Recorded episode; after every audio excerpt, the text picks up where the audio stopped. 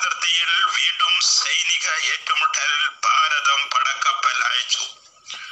കൈലാസ് മാനസരോവരിൽ ചൈനയുടെ പടനീക്കം പ്രഭോഗനപരമെന്ന് ഇന്ത്യ ശ്രീനഗർ ഹൈവേ അടച്ചു.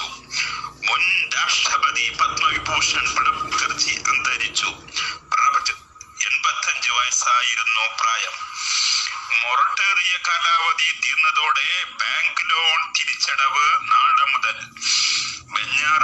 ഇരട്ട കൊലപാതകം ആറുപേർ പോലീസ് സമഗ്ര അന്വേഷണം നടത്തുമെന്ന് മുഖ്യമന്ത്രി പിണറായി വിജയൻ.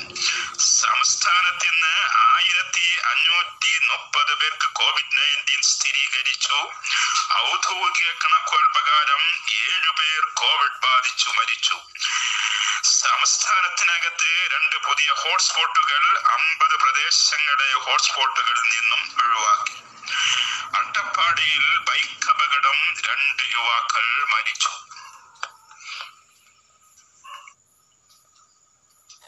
പ്രധാന വാർത്തകൾ. സംസ്ഥാനത്തിന് ആയിരത്തി അഞ്ഞൂറ്റി മുപ്പത് പേർക്ക് കോവിഡ് നയന്റീൻ സ്ഥിരീകരിച്ചു. ആയിരത്തി മുന്നൂറ്റി അറുപത്തി ഏഴ് പേർക്ക് സമ്പർക്കത്തിലൂടെയാണ് രോഗം ബാധിച്ചത്.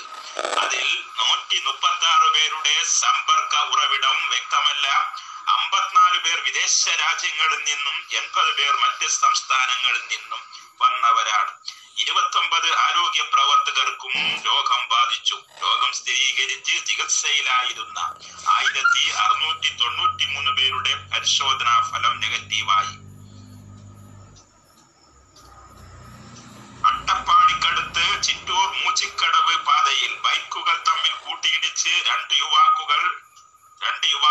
അതിദാരുണമായി മരിച്ചു.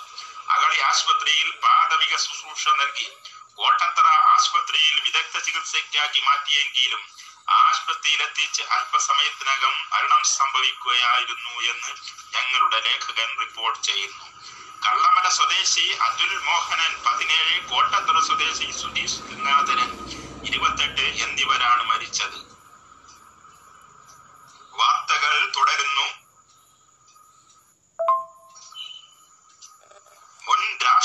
പ്രണബ് മുഖർജി എൺപത്തഞ്ച് അന്തരിച്ചു. അദ്ദേഹത്തെ ഭാരതജ്ഞ നൽകി രാജ്യം ആദരിച്ചിരുന്നു. പതിനാമത് രാഷ്ട്രപതിയാണ് അദ്ദേഹം. കോവിഡ് ബാധിച്ചതിന് പിന്നാലെ നടത്തിയ വിദഗ്ധ പരിശോധനയിൽ തലച്ചോറിൽ രക്തം കട്ടപ്പിടിച്ചതായി കണ്ടെത്തിയതിനെ തുടർന്ന് ശസ്ത്രക്രിയ നടത്തിയിരുന്നു. ഇന്ദിരാഗാന്ധി ദേശീയ രാഷ്ട്രീയത്തിലെത്തിച്ച പ്രണബ് കേന്ദ്രമന്ത്രി ആസൂത്രണ കമ്മീഷൻ ഉപാധ്യക്ഷൻ രാജ്യസഭാ അധ്യക്ഷൻ തുടങ്ങിയ പദവികൾ വഹിച്ചിട്ടുണ്ട്. ബംഗാളിൽ നിന്ന് ഇന്ത്യൻ രാഷ്ട്രപതിയാകുന്ന ആദ്യത്തെ വ്യക്തിയാണ് അദ്ദേഹം. ബജറ്റ് അവതരിപ്പിച്ച ആദ്യ ബംഗാളി എന്ന അംഗീകാരവും പ്രണവിന് മാത്രം സ്വന്തമാണ്. ഇന്ത്യ യു എസ് ആണവ കരാർ നടപ്പാക്കുന്നതിൽ മുഖ്യ പങ്ക് വഹിച്ചത് പ്രണബ് മുഖർജിയാണ്. രണ്ടായിരത്തി നാലിൽ പ്രതിരോധ മന്ത്രിയും രണ്ടായിരത്തി ആറിൽ വിദേശകാര്യ മന്ത്രിയുമായി. രണ്ടാം യു പി എസ് സർക്കാരിന്റെ ധനകാര്യമന്ത്രിയായും അദ്ദേഹം സേവനമനുഷ്ഠിച്ചു.